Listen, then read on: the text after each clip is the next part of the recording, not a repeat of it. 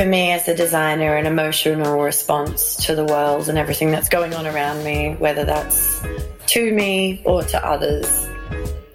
It's felt, and I make my feelings rather than eat them.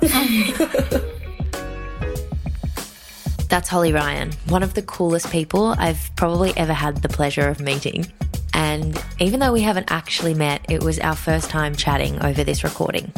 And I have a confession about this episode and my own process. The software that I use is called Squadcast, and I was very, very confident in my setup. On the day of recording with Holly, they changed their entire interface, upgraded it, and nothing was where it used to be. Imagine a total makeover. So I logged in, thought that I would be fine, and I wasn't. Something was recorded incorrectly, and it's jeopardized the quality of our chat. When you listen to it, you're probably just going to think it sounds fine, like any old Zoom call in an echoey room. But I know that it's not, and it's not even close to the audio quality that I like to put out for you. So I'm really sorry. I was thinking of recording again with Holly, but that's actually not what Process the Podcast is all about. I wanted to be really, really honest about the process, and sometimes things just don't go to plan. You'll hear about Holly's recent experience with that exact thing in this episode with Australian jeweler and owner of her namesake brand. Holly is literally sunshine. She is the kind of person that if I had a sister, I would want her to be exactly like that cool, honest, and true to what she believes in, and she's trailblazing for the planet. I'm inspired to do better by our conversation, and I hope that you are too. Welcome to Process the Podcast. I'm your host, Arielle Thomas, motion director and founder of production company Cinematom. I can't wait to bring you into the world of my guests, some of Australia's most prolific creatives working in fashion, media, and design, as we unpack their unique creative process. Before I dive into this recording with Holly, please share this episode with anyone that you think will love it. We've moved the podcast over to its own Instagram account, which is at Process the Podcast and I would love for you to leave us a review and give us a follow. Oh, Holly, I just told you you're my first guest that I haven't actually met, but yeah. in our banter in like the podcast waiting room, I feel like I already know you, which is heaven. Yeah, we we got pretty deep there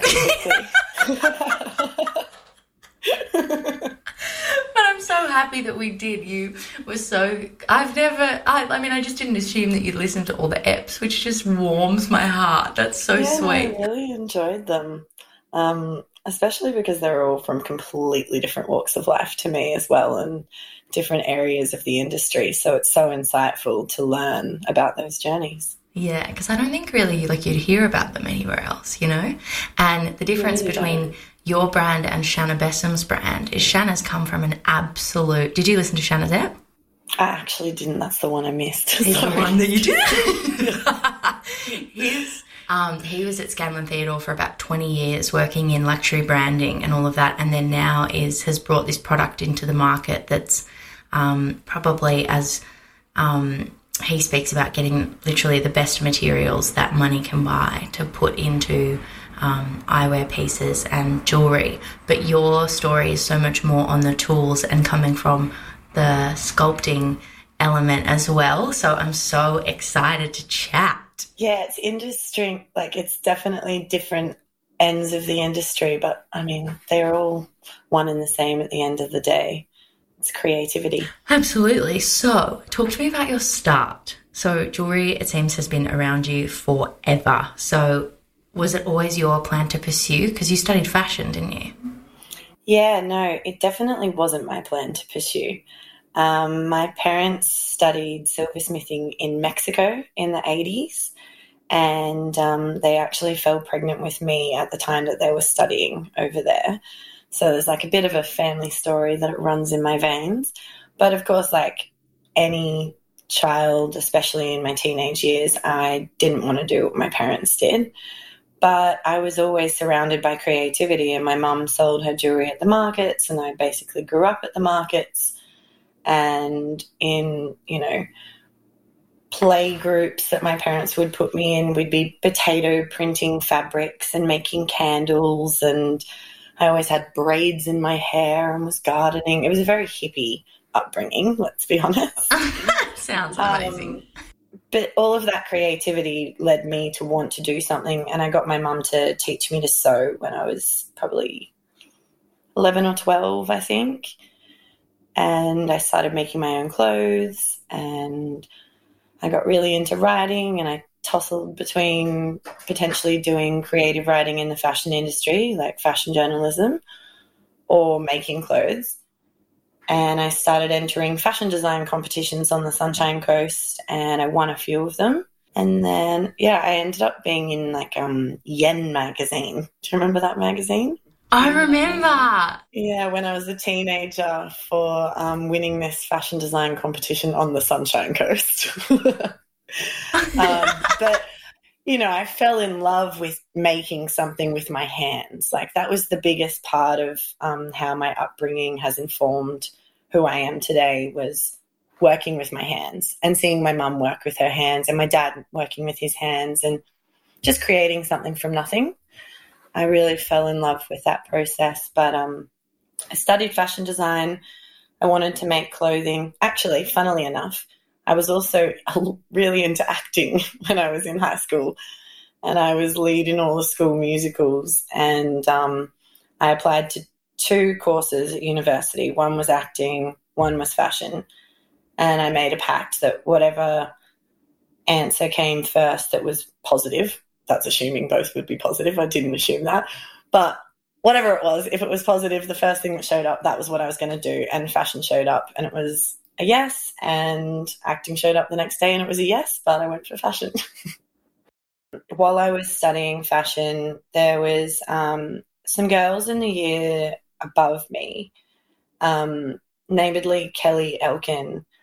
Um, she had a store called Well Made Clothes recently and before that, she had a sustainable activewear brand, but she was doing things about using more environmental fabrics and organic fabrics and like lowering wastage. And I was really inspired by what she was doing. And I started getting quite upset with making clothes and the amount of wastage that there was and just you know the offcuts of fabric the industry was not like it is today there wasn't places to send your fabric to be um, pulled apart and reconstituted into something else. It just, that technology didn't exist at that time.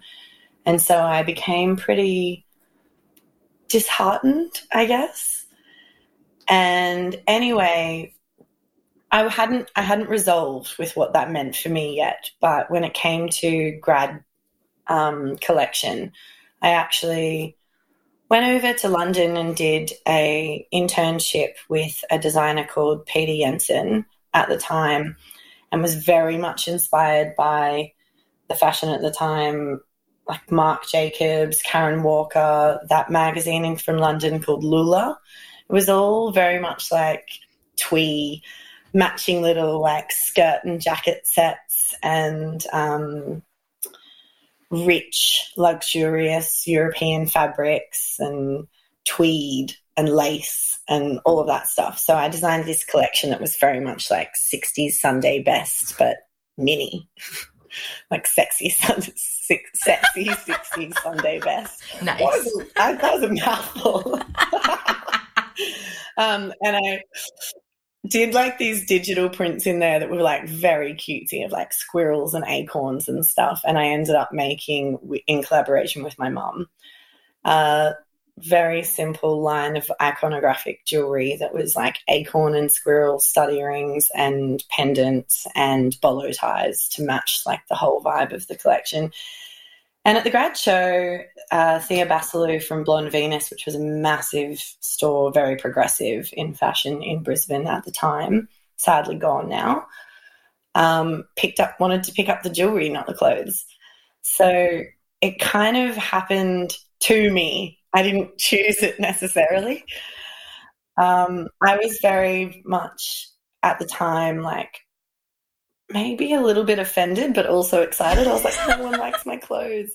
But at the same time, I was getting a buyer straight off the grad graduate runway show, and it was the coolest hippest store in Brisbane, and straight after that, like Fat stores in Melbourne and Tuchuzy in Sydney, and like all these stores just started getting in contact because they loved what Thea was doing at Blonde Venus. And um, my mum was making the jewelry.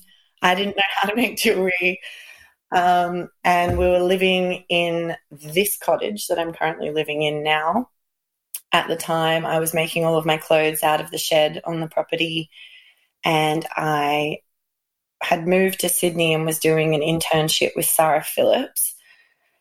And it was my first time backstage at Fashion Week. And I was like, I don't know if I want to do this jewelry thing. Mum, can you just like keep it going for a second? Like, obviously, I'd organized a website and packaging and all of that because I'd learnt all of it at uni and I knew how to get those things done. But it was very simple. And I remember Thea saying to me at the time, like, what do I call your jewelry? And I was like, oh, oh gosh, I don't know. Um, just call it my name for now and I'll come up with something later.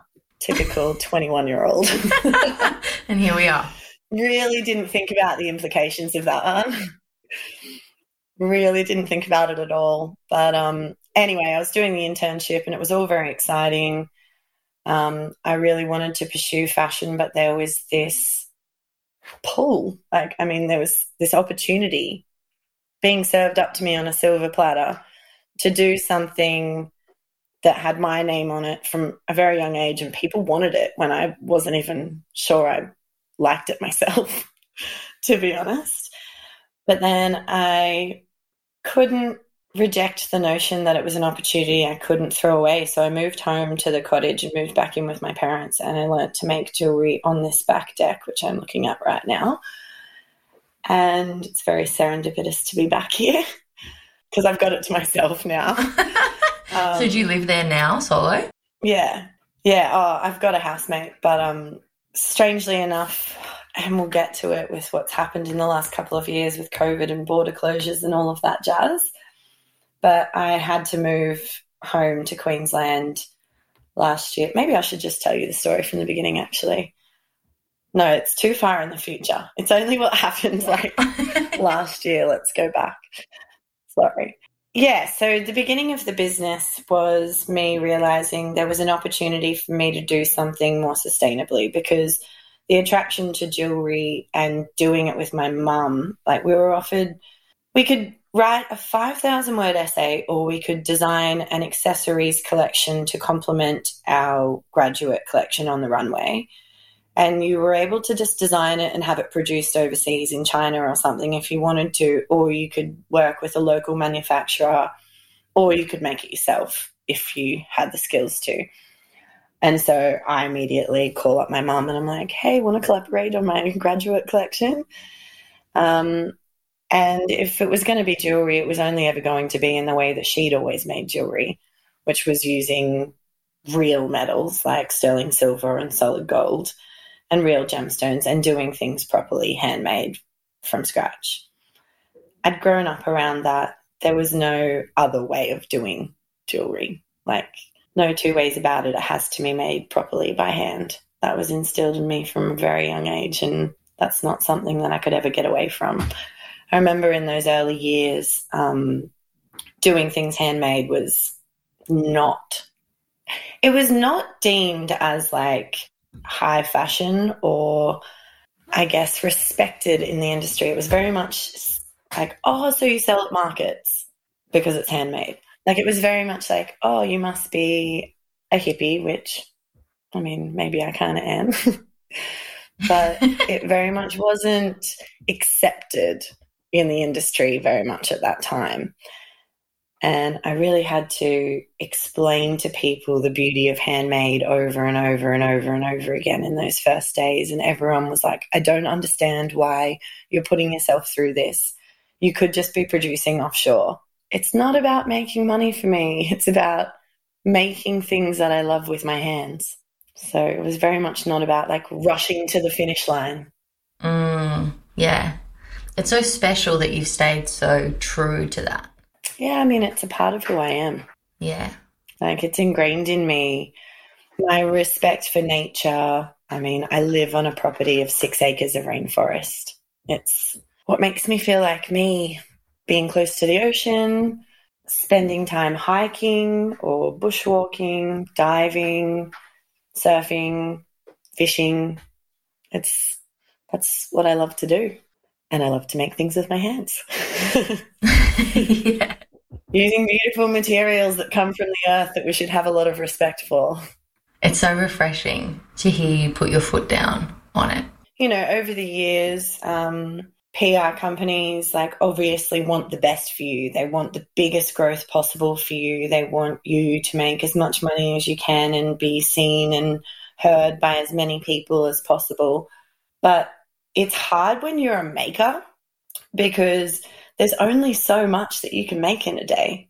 And so that's been a really interesting conversation that I've had to have many, many times with sales agents and PR agents just to be like, hey, we can't actually promise that. We can't move that fast. We can't work with these massive, you know, international companies and produce everything for free upfront and get paid in 60 to 90 days. Like we're handmade to order and we need to be paid for the materials before we can make it.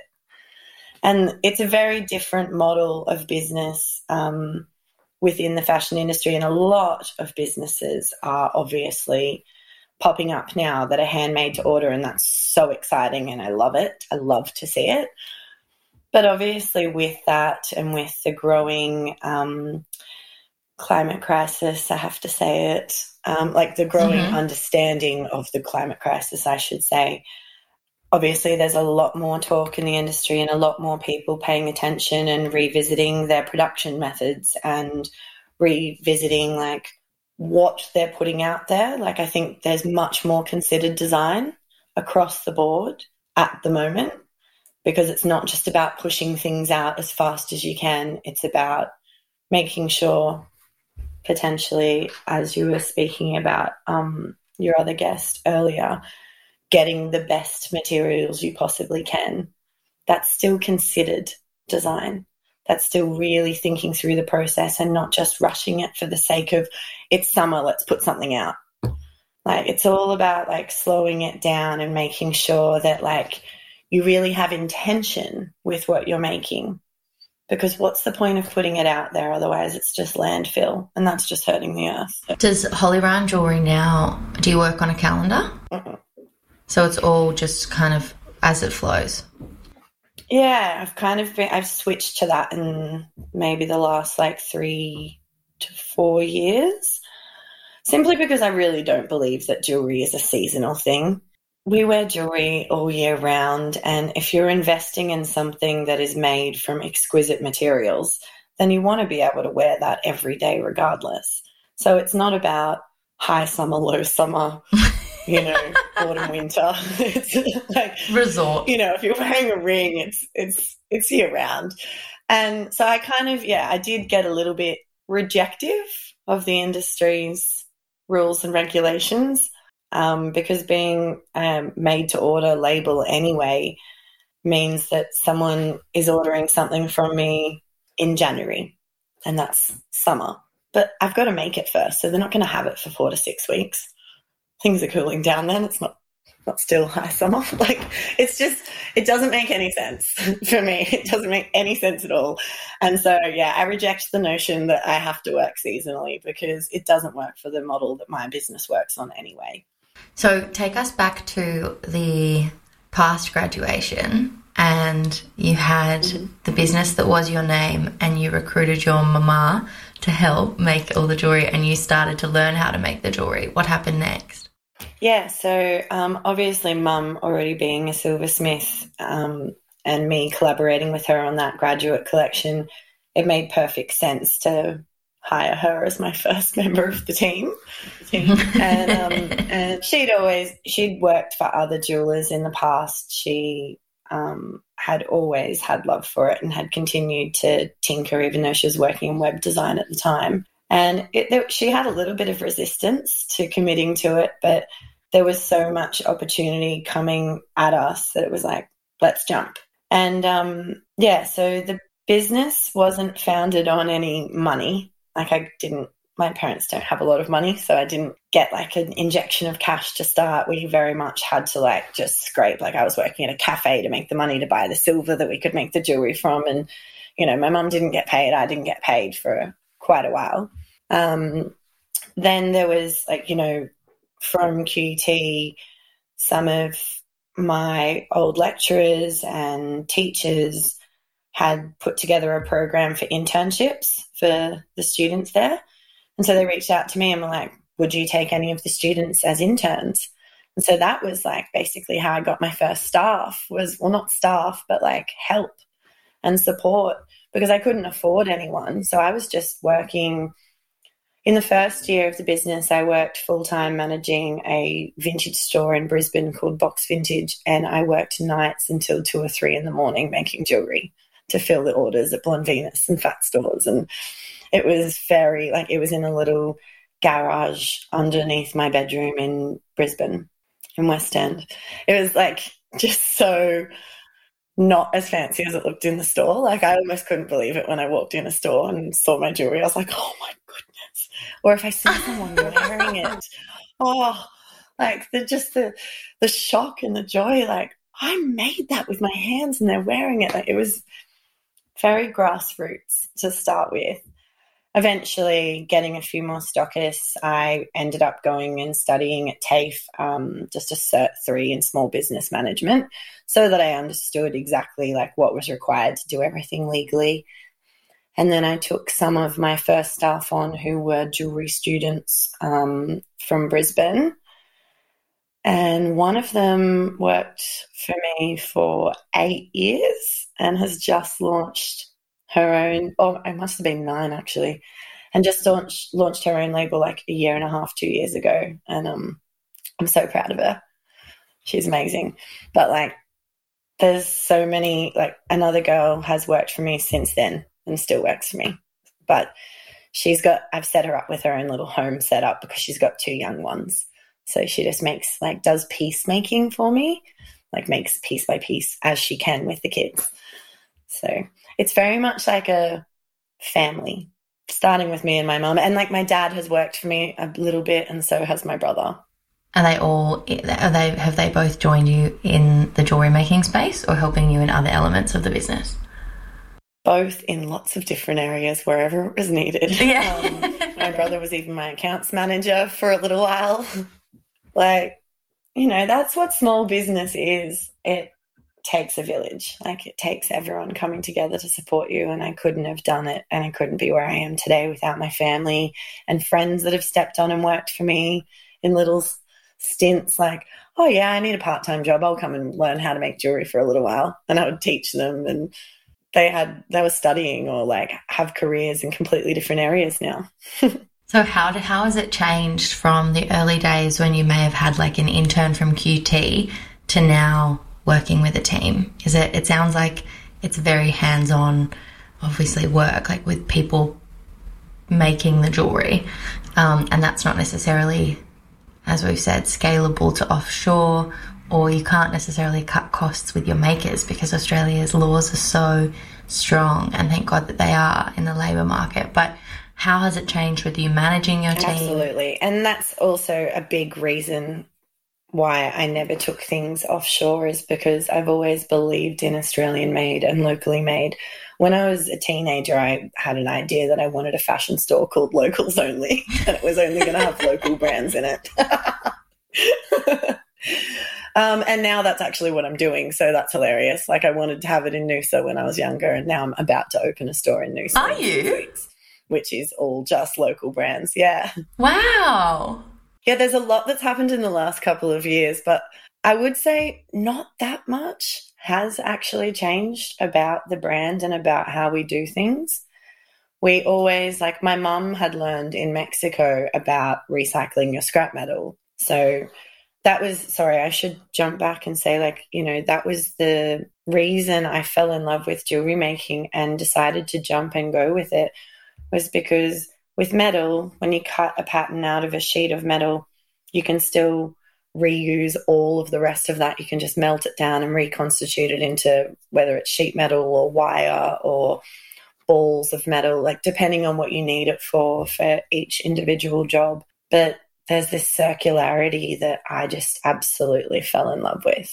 Like, and you can actually be accountable for every part of that metal. And so, like, at the end of every job that we're doing, and even within each job that I'm doing, I'm cleaning down with a little mini um, dustpan and brush all of my metal scraps into different jars. Like if I've been working with yellow gold, it goes in this one. If it's silver, it goes in this one, etc. Um, and that'll like once we fill a jar, we then send it away to be um, uh, reconstituted, basically, and we can have it made into whatever we want, really. And we work only buying recycled metals and then recycling our own metals as well, and that's all in Australia. When we were offline, we were chatting about how friendships in the industry and like minded, especially women in the industry, how they kind of help us on our way. God, I sound like Alison Rice saying that, don't I? help us on our way. oh, that's a good thing. She's wonderful. I spend too much time with her in my brain. Um, who has, from the early days right up until now, who has helped you on your way? Well, definitely, as I mentioned, Billy Iverson was a big help in the beginning, but I think someone that is very obvious to anyone that follows either of our brands would have to be one of my best mates, Laura May, um, who is the designer and co owner with her sister of Nagnata. Um, you know, we were friends when she first started her label, and it was that understanding of friendship and support about small business was like, of course, I was going to use Nagnata in all of my campaigns. Of course, she was going to use Holly Ryan jewelry in all of her campaigns, and we've never stopped. And it's been like, I think she's been in business for six years now. Oh gosh, I hope I got that right. um, maybe seven. Um, and we just did the um, presentation off schedule for Fashion Week, like maybe six weeks ago. And I collaborated with Laura. She came up to the cottage and stayed with me, and I hand strung pearls on her body and workshopped everything with her um, here one afternoon. And then, yeah, hand strung all of these different sculptural, draped pearls all over the bodies of every model in the show and it was so fun to finally collaborate with my best mate and a few of those pieces will be released with the opening of the store as well when you collaborate on a, like a live show like that and it's of it's collaborating off of the foundation is their event how do you go creating with them and for them for this particular project, Ilkin Kurt was the stylist. So Laura and Ilkin were collaborating with a story behind what this show would look like, but that was deeply tied to um, Indigenous history and climate change and the current situation that we find ourselves in, and how Nagnata as a brand could become more responsible socially and environmentally in line and aligned with Indigenous ways of dealing with these issues. And so there was this whole conversation that was going on prior to even thinking about what that show would look like. And Laura knew she wanted to work with me on it, but she had to storyboard all of those concepts and ideas together with Ilkin first, and then they both came to me with references of the kind of th- things that they thought would work. But of course, being a creative myself, it's not a collaboration unless I had input. And so then I had a lot of ideas, and we just went back and forth, and that's why we ended up as well having to workshop on Laura's body. But there was, you know, a WhatsApp conversation going on between Laura Ilkin, myself, and Laura's brand manager, Joel, throwing all of the ideas around, all trying them on ourselves, selfies. Like it was, you know, just late night conversations and the fact that we're all friends and know each other and have worked together previously made it very easy to just have that honest conversation about this isn't working. Let's change this. And you don't take anything personally in that sphere. You just like keep working to make sure it all flows. And like Ilkin and I were still hand sewing things together and like readjusting jewels right up until those models went on the catwalk. We were backstage going, and so, you know, it's all like the whole thing is a collaboration backstage until it finishes. Yeah, I've been backstage at Fashion Week before. It is a mess. it's full on, but it's so much fun and it's so exciting. And there's this beautiful photo that um, Yasmin Sataya took of when Laura and Hannah walked back off stage, Laura just like ran into my arms and we both started crying. And Yaz got a photo of it. And it's so cool because it just expressed like all of the emotions that we were feeling and all the work that had gone into it. And like Laura worked so hard. Hannah and Laura and Joel and get everyone, the whole entire team worked so hard on that presentation and it was spectacular. And I'm just so grateful that I was a part of it. Yeah, wow. I saw that come up. Obviously, the first touch point was Instagram, but then I looked at it much mm-hmm. closer. Do you have you done stuff within obviously I think being Australian and being attached to nature the way that you are, you likely have, but have you done initiatives with Indigenous um, with the Indigenous through line in mind? I haven't specifically. Um, good friends of my family are Aboriginal. And so the model for my very first campaign for Lush Life was my Aboriginal friend, Shanae Carey. Uh, she's now Shanae Wright. Um, and I always spoke with Shanae and her mum, Jules, about everything that I was doing sort of along the journey and just getting tips and pointers here and there. Like when I had to first give an address an acknowledgement of country. I called Jules and was like, how do I say this the right way for this area? And like, you know, every time I'm in a new area, I call Jules and I'm like, am I pronouncing this correctly? Is this the right way to say this? And, you know, so only very, very minimally, but I now, um, have had a conversation with Eleanor Bancroft, who, uh, who Laura is working with, with Nagnada. as, as she's an Indigenous sustainability consultant. And so I am hoping if she has the time, she'll be able to come on board for this new collection.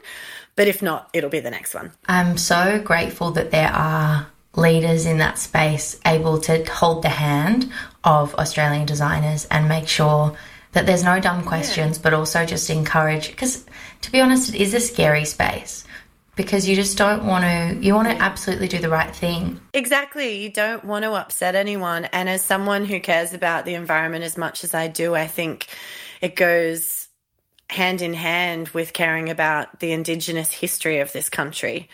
And they know a lot better about how to take care of it than we do.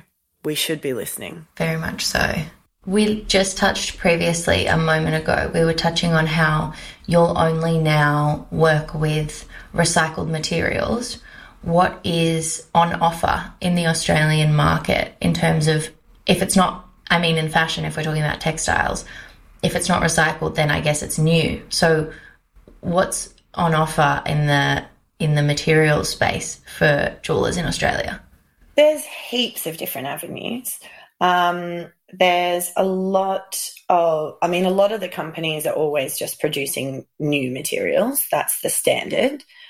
Um, but there was a company called um, A&E Metals, which is now dissolved and owned by a bigger company that only worked by producing recycled metals. So that was all they were selling. So I had a really good relationship with them for years and worked with them directly for a long time. But it's now become a lot more difficult, which is over the years, though, we had brought more and more of that recycling in house to the point where we weren't even having to purchase much metal. But now a lot of the oh. companies that were only producing new metals are now doing recycled metals as well. And there's a lot of smaller companies that have come up and doing recycled metals just because the conversation of sustainability and responsible production has become a much bigger conversation, which is fantastic. And we want that because you're seeing a lot more handmade jewelry labels come up now, which is exciting. Yeah. How do you see the jewelry industry in Australia? Like, I don't necessarily know how we're going. Um, look, there are still people doing terrible things. There always will be. But I think that there is a lot Dicks. of amazing new brands and even brands that were in existence before this conversation has become so loud are changing their production methods, are listening more to their consumers because consumers want transparency now. They've been educated. And so, you know, consumers are asking me questions all the time. Luckily, I can answer them. But like a lot of people can't. And that's the difference. And, you know, that's greenwashing, of course. Like there's a lot of brands that will say made in Australia, but it could just be assembled in Australia. You know what I mean? It's not necessarily made in Australia. It's just been assembled and put in a box. It's not from scratch using Australian materials. And interestingly, there is going to be a new trademark about um, Australian made fashion coming soon, which is very exciting that I'll be a part of that too. I'm not sure if we're allowed to talk about it too much yet. when will that come out? I think the plan um, is a few months from now, but they're still just in the sort of organizational background stages of things. Yeah, like a lot of every brand has to apply to get it. I was just very luckily reached out to because I already ticked all the boxes. So, yay, finally. Finally, it's only taken 12 years to have an accreditation for being handmade and knowing what that means. Because, like, that's half the battle is just educating consumers on what it means to actually be handmade. Because handmade is just a term that people slap on everything and it's kind of lost its meaning. Obviously, everything is being handmade somewhere, but whether or not it's being handmade in Australia using, you know, the most responsible production methods you can and the most ethical business as well. So, yeah, absolutely. I just always felt passionately about this. And I started the business saying, you know, we're only going to use recycled metals. We're going to reuse all of our scrap metals. We're going to make everything by hand. Every step of the process is going to be done in house. That's something that was instilled in me by my mother, my father. And it's something that just felt right to me, and that there was literally no other choice for me. That was only that way of doing things. I wouldn't I didn't even consider any other option. Like I said, people were constantly coming to me and going, take it offshore. And companies constantly, I still get an email every day from India, you know, offering their services to produce my jewelry. And I'm like, I'm good. I'm doing it myself. wow. But the difference between having interns back then and now is obviously the brand has grown with me and my skills have developed over time as well. So back in the days of um, graduate collection, my first actual collection I put out was called Lush Life. Embarrassing. And it was all iconography based, sunny coast inspired, and a little bit Mexican as well, and threw some Greek in there for why why not? there was like cactuses and palm trees and bananas and suns and an evil eye and a moon and a heart, I think it was. And they were like study rings and um, pendants and rings, like super super simple. It was kind of at around the same time that Karen Walker had brought out that really simplistic iconography range. And I guess this was me seeing the gap in the market for something that was locally made and locally inspired because there wasn't really anything like that in the jewelry market at that time that was sold in fashion boutiques. It was either high street jewelers or like really, really editorial style jewelry, like costume jewelry. And there wasn't anything in between that. And I was like, ooh, I like the look of you. and oh, my second collection was all architecture based and was all very sculptural and very like dramatic because I'd learnt some more skills and I knew how to use them and I was excited to. Yeah. So all your collections now have really strong nouns like fluidity, reverence, intimacy. Where do they come from? Everything in the brand is just a reflection of what's going on in my life. It's like whether it's something deeply personal or whether it's something slightly more superficial, it's just experience and timing, and everything has an emotion behind it. Like the Reverence collection from last year came from a place of gender inequality. so the whole collection is genderless, and it was all just about timeless design that be, could be worn by anyone. Um, so that's the concept behind that one. There was um, the Femme collection back in 2017 was about the same thing, really. it was about um, that's when female rights were really getting talked about a lot. Um, the marches started happening, and so I did this collection of um, asymmetric lips and asymmetric boobs, and everything was all about like pushing those boundaries and expectations of what beauty should mean for women in our industry, and especially when you work in the fashion industry and it slaps you in the face every day.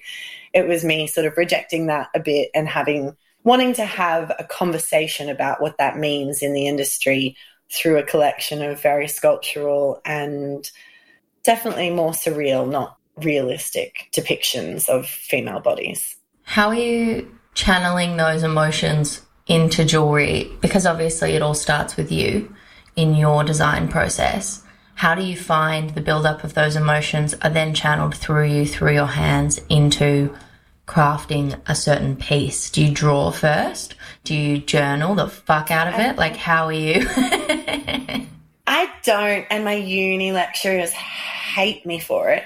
Um, I don't like really mood boarding. I don't really draw. I literally pick up the tools and start carving. And when I say carving, it's usually like my preferred method of jewelry making is to carve wax shapes. Um, obviously, I make all types of jewelry and I enjoy all of it, but that's probably the most um, intuitive jewelry making for me is when you just take a block of wax and carve it into a shape that is obviously apparent of those emotions inside me. So I don't necessarily plan a design. Sometimes it is literally just what ends up in my hands when I'm happy with the finished product. And then, how many do you think that you do rogue versus what goes into actually forming a collection that you then pass on to your team? Yeah, quite a few. um, I was actually because I'm I'm trying to design my next collection right now, and what that means for me at this stage, after 12 years of business, is revisiting the archives of the things that I didn't approve or didn't put through into production in the past, and going, okay, was there something there? is that idea still relevant to me?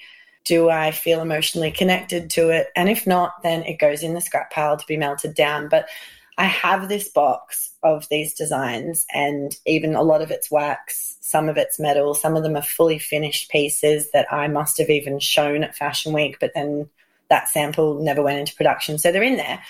And I was looking through it today and I was like, hmm, let's bring 2000 and what was it, 14 back. like, and that actually feels relevant to me again. And sometimes I design from like reusing old ideas and then bringing them back together. And you can kind of see that through my collections. There is some repeated motifs or shapes. And that's because I like to design from what I have in the studio, from the materials that I have on hand first. And then if I get to a point of the design where I'm like, this really needs this stone and we don't have it here, then I'll order it but I try to design from whatever metal, wire, bits and pieces we have around, gemstones left over from old collections, whatever it is, I like to go there first. And so, yeah, it's probably, I'd say, a ratio. Oh, some designs are just perfect first go. But sometimes, if I'm too fixated on how I've visualized it to be, I'll make maybe three. And sometimes I end up going back to the first one and going, oh, the original was the best anyway. That's always the way, isn't it? Because it's intuition, yeah. you know? Like it's intuitively creating. So you're not, that's like meditation, you know? You're not supposed to be in control. Mm. Is there a version of you that is the most successful at the carving table? Like I know I'm the best editor or shot list creator or doing my particular job when I've had a coffee and I'm well rested and I've moved my body that morning. Do you find yourself in like an optimal space to to create with your hands? Yeah, I think I mean I'm in absolute rhythm with getting up with the sun every morning and taking my dog for a walk up the mountain that I live on. It's actually a dog friendly um, national park, which is unheard of. Very grateful for that or going for a swim or taking him to the beach in the morning. Like if I start my day in nature, I am set. I'm ready to go. But if it's really rainy and horrible, I get a bit thrown off. but I'll still, you know, I'll put on the raincoat every now and then. But it definitely does affect my flow. Like if I haven't had that visit to nature or connection to nature in the morning, it affects my ability to create new designs. Doesn't necessarily affect me just to make things, but if I'm designing something new, then I think it's really important for me to have that like experience before doing that. How does your time get divided up between designing something new versus you being somebody on the tools that's creating for an order that's come in? I wish there was a structure to that. um, there isn't because it's just like jobs land on my desk and um, basically the way that we do it is like orders come through the online store orders come through emails orders come through boutiques and they all go into a production schedule and each jeweler depending on their skills and the jobs that they like and sometimes we swap it around has a color code and all of those jobs get slotted into that color code and it gets emailed to us every morning. So like you've got new things highlighted for like you specifically to do that day. And like it might be highlighted like this customer needs it by the 14th for their sister's birthday or this is for a day that this guy has booked a holiday to propose to his wife. So we need that engagement ring by then. And so that'll like sort of move things around a little bit. Um, and we try as hard as we can to meet everyone's demands for deadlines, but obviously it's not always possible. And at the moment, with you know supply chain delays across every industry, it's very difficult to make those promises. And we've had to extend our like making times on our website from two to three weeks and it was three to four weeks. Now it's four to six weeks. And on some things it's eight weeks because it's just impossible to do it any faster and get the materials responsibly and ethically faster. Yeah i can imagine. Are you when you're designing do you obviously when you're i have this as a filmmaker. When you're the head honcho, if you will, and you have all these other creatives around you that are also craftsmen of what they do, do you bring in their imagination and their creativity into your own process? Do you ever handball it and say, hey, can you take a look at this? What do you think this should be like? Well, I mean, like, one of my head jewelers, his name's Tim. He's um, Dutch. He's from Holland. He's a fully trained goldsmith and studied goldsmithing, whereas I have not. I'm taught by my mother, my mother, and then self-taught, and then I've done a couple of little courses here and there and diamond setting and wax carving and whatever. Um, but I'm nowhere near as good as him, so I'm so grateful to have him. So with every idea I have, and the same with Lena, the girl I said had worked for me for eight or nine years before starting her own label. I regarded her as being a better jeweler than me as well.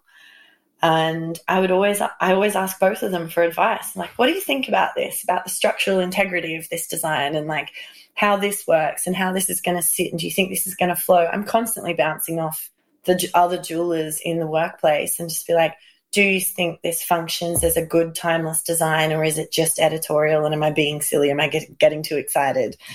Um, because I have a lot of ideas and actually simplifying that into a collection is probably the hardest part for me. Yeah. Because I just want to do everything. Um, but I guess my team are grounding for me in the way that they're just like, come on, Hole, that's not going to work, doll.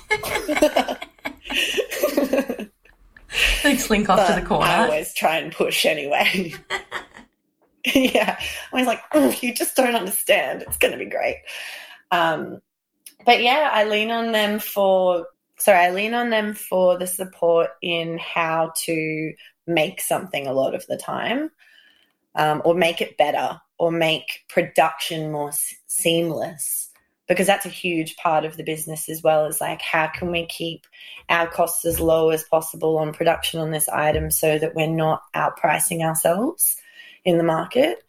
And so that someone like me can afford my jewelry because there's pieces of my jewelry that I can't afford. You know like I can't afford a $10,000 diamond on my hand but that's you know what I sell to some of my clients you know and it's I always have felt really passionate about making sure that it was still accessible to anyone. And so there are pieces on my website that are $50. And then there's things that are made to order that might end up being, you know, 10 to 20 grand. So there's a massive audience that we're reaching. And that's really important to me too. Mm. Are you involved in that custom order, say the engagement ring kind of a thing? Is it is there somebody in within the business that does that because that's their expertise and you delegate that to them, or do you have every touch point of pretty much client and then like for custom how does that so work? I have a brand manager who is an absolute gun and she doesn't come from a jewelry background. She comes from a fashion background. She'd worked for matches and um, Bassike and a bunch of other labels but she's learned about jewelry about the carats of metal and about gemstones and done her research to be ideal in this role where she basically has the very first conversation with a client. And then when it becomes a design conversation, that's when I step in. So it depends. Like if someone is just ordering one of my designs and only wants it customized with different colored gemstones, that's a conversation Rochelle can have. But if it's something where they, um, I'm not sure if you're aware of my recycling initiative. Yeah, I am personally, but we'll definitely talk about it. Yeah, so it's basically where yeah, people can bring back potentially, I mean, it started with if you've lost one pair of your earrings, you can bring that back to me and I'll make you the other pair and I'll repolish them and replate them and all of that. And that's like a service. And then I realized there were some people who weren't actually maybe that attached to those earrings anymore, but they've still got this expensive piece of material sitting on their shelf going unused that could end up in landfill but it's very precious materials and it should be recycled and made into something new. And that just got me to thinking, well, there's heaps of people with heirloom jewelry just sitting on shelves or in drawers that they're never going to wear because they're not that attracted to it. And that's when I designed the whole concept of having a recycling initiative where someone could bring me old jewelry of mine or jewelry from whether it's heirloom jewelry or jewelry from other labels, as long as it's high quality metal, as long as it's either sterling silver or solid gold, then I can melt that down and make it into something new for you. And like there's all the details on my website on exactly how that works. And basically, a good example is if you have, say, my Picasso necklace or a Zodiac, Zodiac necklace or one of my key core designs that I'm never going to cancel, so it's still for sale on the website. If you send that back to me now and I'm still selling it, you're basically going to get a gift voucher for my website with only a 25% deduction of the retail price to spend on my website on something else. Because all I need to do is clean it, obviously, do the full hygienic clean on it, repolish it, replate it, or maybe give it a new chain. Depending on what it is, there's obviously like a few rules here and there. If you've broken the chain, or if it's snapped, or if you've stepped on it and squished, or you won't get as much. You'll just get like the metal weight as a um, gift voucher. But obviously, if I think there's more value to something. I want you to have that. Like, I want you to be wearing something that you want to wear every day. I don't want you to see my jewelry as something that should sit on the shelf. If it's sitting on the shelf and you're not wearing it, then my goodness, just send it back to me. I'll melt it down and I'll make it into something new that you love. It's so unique that you think like that. it is. I just think like it makes sense to me. That's just what makes sense to me. I know. Well, it makes sense. I mean, I feel like it would make sense to everybody, but you'd be surprised that you're one of the only people doing it. Once they learn about it. Yeah. It's amazing. I love it. But yeah, it's hard. Like, that's why I said yes to today because the only other podcast I've done was with uh, Alison Rice. Mm. And yeah. To have a real conversation about actually what happens behind the scenes and know that it's not all smoke and mirrors was why I was excited to talk to you. Yeah. It's so cool. I love it. Um, do you find yourself doing like the classic heirloom pieces with like stones that have become the heirloom and then people get them reshaped into bands and different pieces? Yeah, so for example, a girl gave me maybe six pieces of heirloom jewelry, and there was rubies and sapphires and diamonds in there, and um, I ended up making a custom heavy wabi sabi ring for her that included like some marquee, which is like the eye shape stone in the wabi sabi, which isn't traditionally what I do online, including some of her other stones. So she like wanted one of my designs, but customized to use the stone she'd inherited.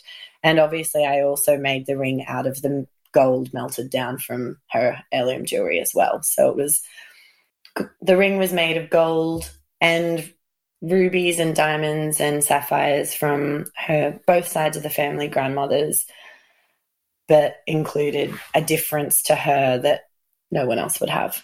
I love that.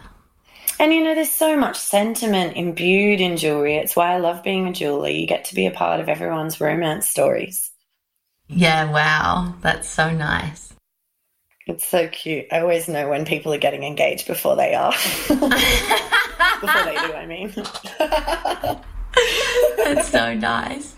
It's fun. So when you're when you are setting those collections and they're what you're going through and what you're feeling and holding emotionally and then you're channeling them through the pieces that eventually become a collection. How do you pass that then onto the team to for them to feel it? Do they have much to do with that process of you saying, hey guys, this is a fluidity piece. You kind of G them up, if you will, for that movement and the feeling and why you're doing what you're doing? Or are you like, hey guys, this is none of your business. It just happened to me and I now.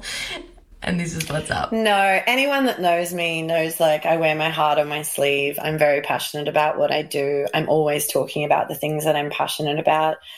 It's just an ongoing conversation in the studio all day long of like, you know, different movements that are happening in the world that I'm excited to be a part of, and different collaborations that are happening with different friends' brands. And this is why I'm doing it, is because they're handmade too, and that feels aligned with me. And even, you know, today, um, a pretty big brand reached out and wants to stock my jewelry in all their boutiques. And I immediately went to their website to look at what their like sustainability values are because I'm like, I don't really want my jewelry stocked in a store that doesn't share the same values as me and doesn't understand what I'm about. Because they can't really sell the jewelry if they're doing something from a very different perspective.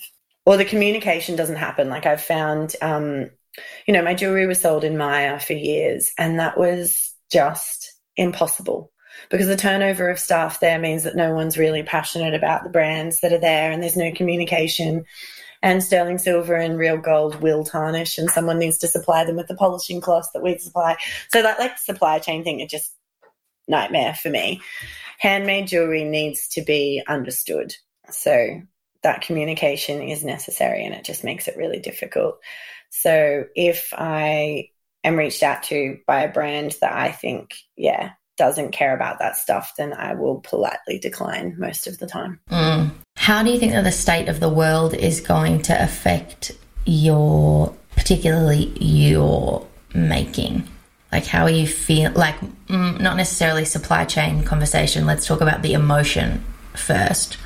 Are you finding yourself this week in particular carving and making and feeling? It definitely makes me very depressed seeing things that are going on in the world environmentally. And like last year, all of the supply chain issues that affected me were mostly with chains and findings. So things like a parrot clasp or a jump ring. We make a lot of our own jump rings, but parrot clasps we buy, they've got a like spring mechanism in them and um, we don't have the machinery for that in house. So that sort of thing we have to buy. You couldn't get them; they're sold out everywhere. Earring backs, like butterfly backs, couldn't get them. Like it was really, really tricky. And chains was the biggest one, and that um, led me to bringing production to my design and I designed a whole range of my own chains. And that was like the collection last year. So it was directly in response to I couldn't find the materials, so I had to make them. And that made everything a lot slower and a lot harder and a lot more expensive. That's, as they say, how you pivot, right? no one can say that word without me thinking of that meme with Ross from Friends. pivot. I hate saying it so much. I know, but it's got to be done. someone says it to me, I cringe too. but like that is the beauty of the business model that I have because it's always been made to order. So no matter what happens with our sales, like it goes up, it goes down, it goes up, it goes down. People are still getting married. People still love the sentiment of jewelry.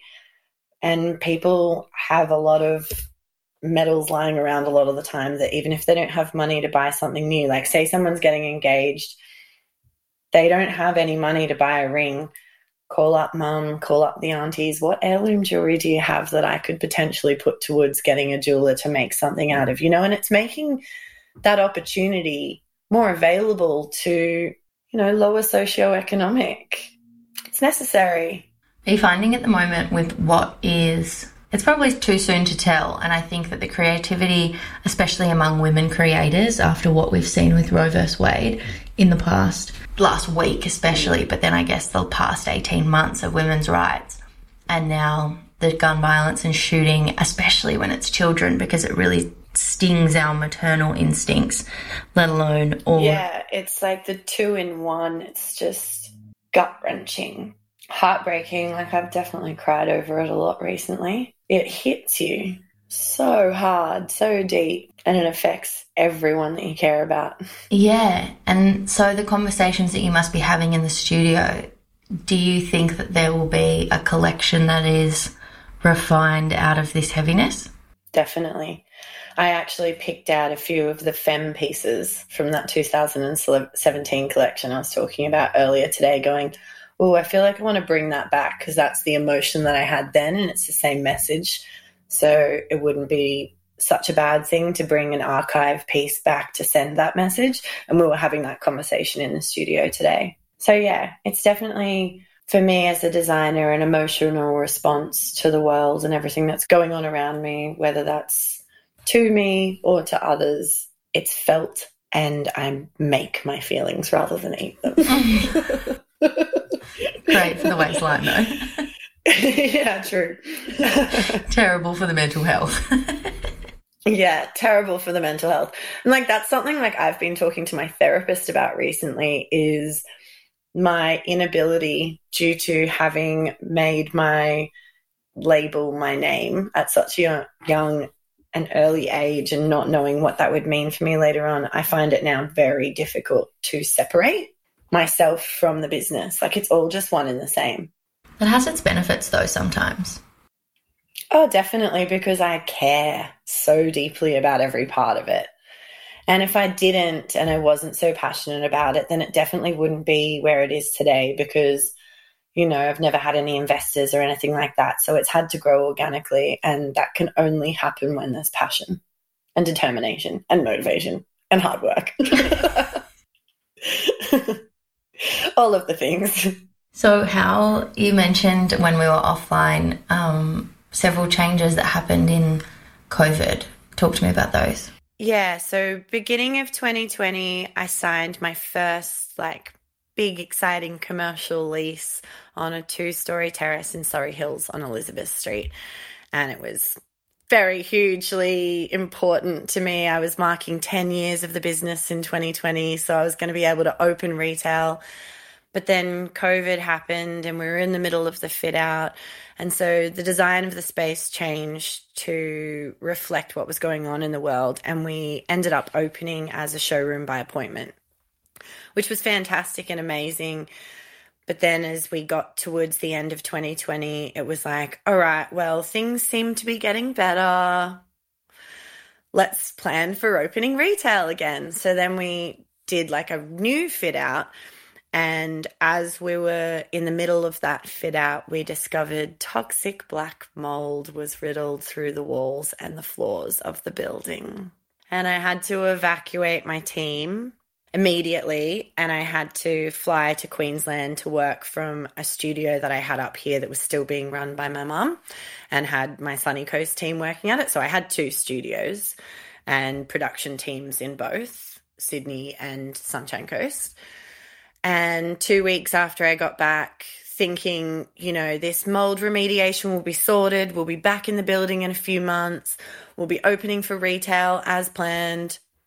Boom, COVID came back in a big way and the borders closed and I got stuck in Queensland. And I couldn't get back to my business for nine months. So it was just closed. Um, and I lost all of the money for the fit out. And it was all very sad and depressing. Had to let go of a lot of my team. Basically, felt like I was starting over again from the beginning in the last year. So, that question about like, how are things different from the beginning to now? I was like, hmm, not really that different.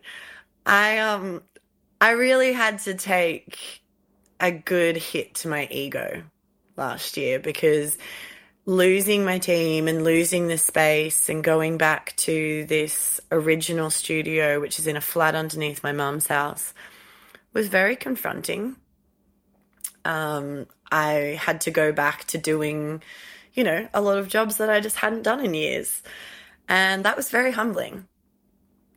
And it was good. And I reconnected with making jewelry in a different way to how I had been doing it for years, which is like I was mostly just doing bespoke designs like engagement rings and stuff like that. And then the team would be producing things that were sold on my website. And I would obviously assist where I could, but I was more just focused on bespoke. And this has seen me go back to making, you know, the simplest of things until two in the morning again. like it's just been an absolute flooring, I guess. Like the rug was pulled out from underneath me and it was a shock.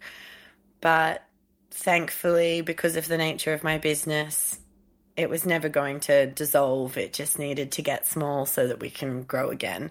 And now I'm on that upturn again. So the sad days are over.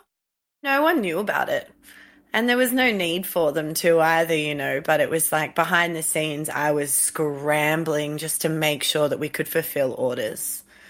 Working weekends, I'm still working weekends a lot at the moment just to make sure everything comes together because I'm about to open a new space, which is retail and workshop combined.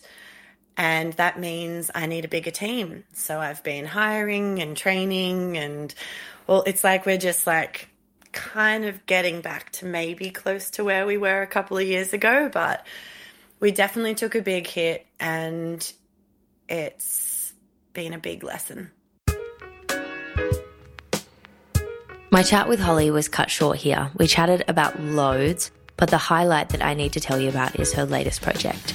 It's a store and a studio in the Noosa Industrial Estate, and it opens up in a few weeks. It's collaborative, and that's just the word for it. And it's exactly like her teenage dream of having a boutique called Locals Only. It's pretty much coming true, and she's doing it her way with salvaged materials and basically all of her friends. We touched on what kind of lessons the past two years Holly's learned, and she's found that she's going to trust the universe a little bit more. And when she's gone with the flow recently, the universe has in turn treated her kindly. We had a laugh about things. We agreed to have a wine ASAP, and then that Holly was going to spend the rest of the afternoon carving for her new collection.